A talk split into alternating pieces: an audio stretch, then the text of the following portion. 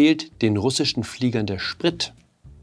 Christine Lamprecht und die Liebe zu Sylt und wie viel nackte Haut verträgt Deutschland? Hallo und herzlich willkommen zu einer neuen Folge von 9 Minuten Netto. Mein Name ist Jan Fleischauer, ich bin Kolumnist beim Fokus und wir schauen hier gemeinsam auf die Lage in Deutschland. Haben Sie die Militärparade zum 9. Mai auf dem Roten Platz gesehen? Der übliche Aufmarsch von Raketen und Panzern, um die Überlegenheit der Russischen Föderation zu demonstrieren. Eigentlich sollte es auch eine Flugshow geben. 77 Flugzeuge sollten ein Z in den Himmel zeichnen. Das Z ist das neue Hakenkreuz.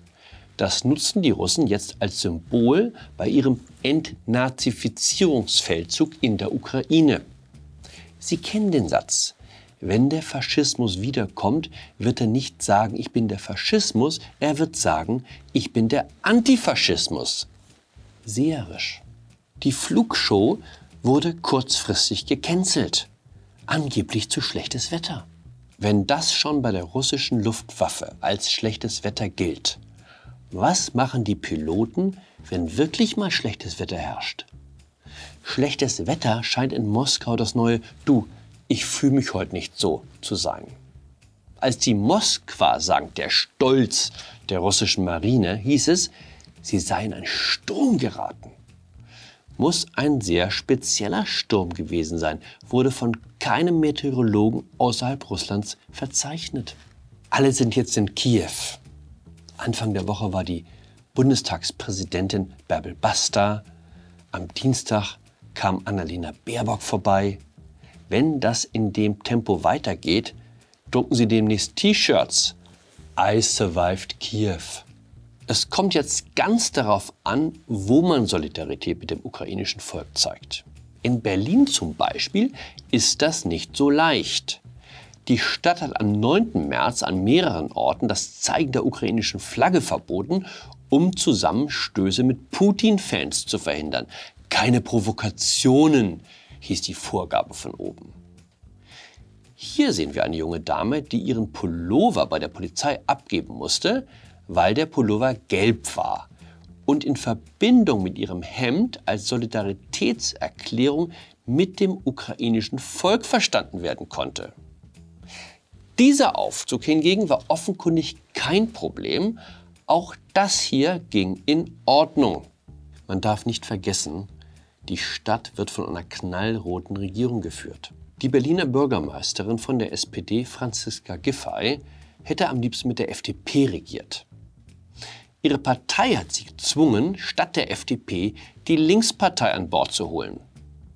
In der Linkspartei halten große Teile der Anhänger bis heute am Glauben fest, dass die NATO das eigentliche Problem sei, nicht Russland. Da ist dann auch eine ukrainische Flagge schnell eine Provokation, die man nicht hinnehmen kann. Christine Lamprecht war in Bramstedt-Lund. Das ist die gute Nachricht. Sie hat sich den Stützpunkt des Bataillons elektronischer Aufklärung 911 angesehen, bevor sie dann weiter in den Urlaub reiste. Man kann dankbar sein, dass sie nicht direkt nach Sylt flog, sondern einen Zwischenstopp bei den Soldaten einlegte. Das ist bei ihr nicht selbstverständlich. Es gibt jetzt dennoch Ärger. Die Ministerin reiste nicht allein. Ihr Sohn war mit von der Partie. Klar, es sollte ja anschließend nach Sylt gehen. Da wäre es wahnsinnig unpraktisch gewesen, getrennt zu reisen. Dummerweise gibt es bei Flügen mit Bundeswehrmaschinen genaue Richtlinien. Familienangehörige sind von der Beförderung ausgeschlossen, es sei denn, es gibt einen dienstlichen Grund. Gibt es den nicht, müssen sie selbst zahlen. Weil die Bundeswehr kein Beförderungsunternehmen im normalen Sinne ist, wird der Economy-Tarif der Lufthansa zugrunde gelegt. Irgendeine Berechnungsgrundlage muss man ja haben. Ist immer noch irrsinnig günstig. Ich bin mal mit dem Privatflieger von Dresden nach Wien gebracht worden. 10.000 Euro, eine Strecke. Dagegen sind die paar hundert Euro, die Sohn Lamprecht jetzt in Rechnung gestellt wurden, ein Schnäppchen. Das Ministerium legt Wert auf die Feststellung, dass alles total korrekt verlief. Die Kosten seien zu 100 Prozent von der Ministerin, bzw. der Begleitperson getragen und bereits im Vorfeld des Fluges beglichen worden.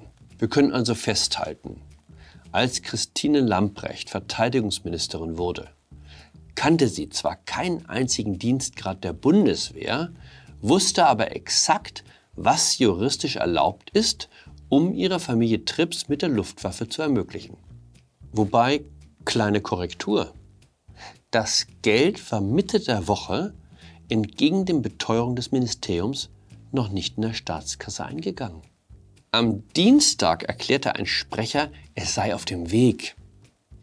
Es wäre, glaube ich, im Interesse der Ministerin, wenn man sich in ihrem Ministerium darauf einigen könnte, ob der Flug nun sofort beglichen oder nicht beglichen wurde. Kleiner Tipp an Politikerkinder, wenn sie jetzt zuschauen sollten, weniger posten. Wie kam die ganze Sache ans Licht? Der stolze Sohn hatte ein Bild des Helifluges auf Instagram gestellt. Vielleicht dachte er, das sehen nur seine Freunde. Nee, nee, da schauen auch Journalisten hin. In Baden-Württemberg streiten die Grünen mit dem Gewerbe der Schausteller, wie viel blanker Busen erlaubt ist. Einigen Grünen war beim Begehen des Stuttgarter Frühlingsfestes aufgefallen, dass die Abbildung an den Fahrgeschäften nicht den heutigen Ansprüchen an Sittsamkeit entspricht.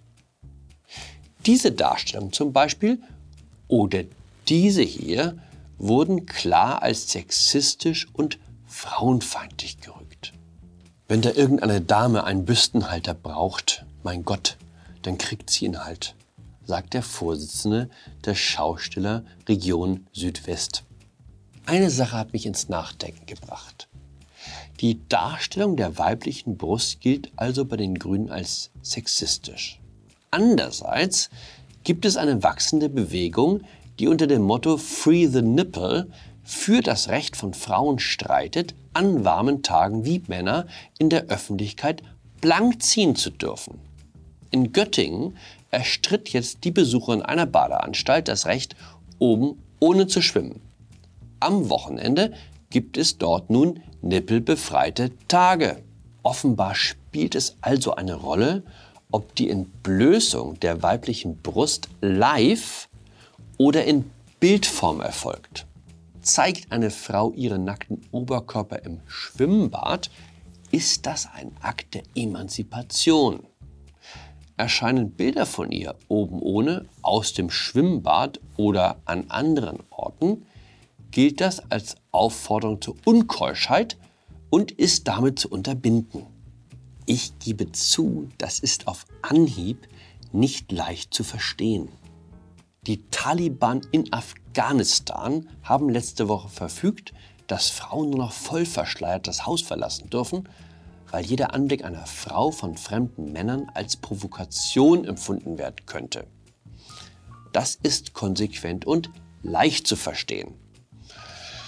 Aber das unterscheidet uns eben von den Taliban. Bei uns muss man nachdenken, was sexistisch ist und was nicht.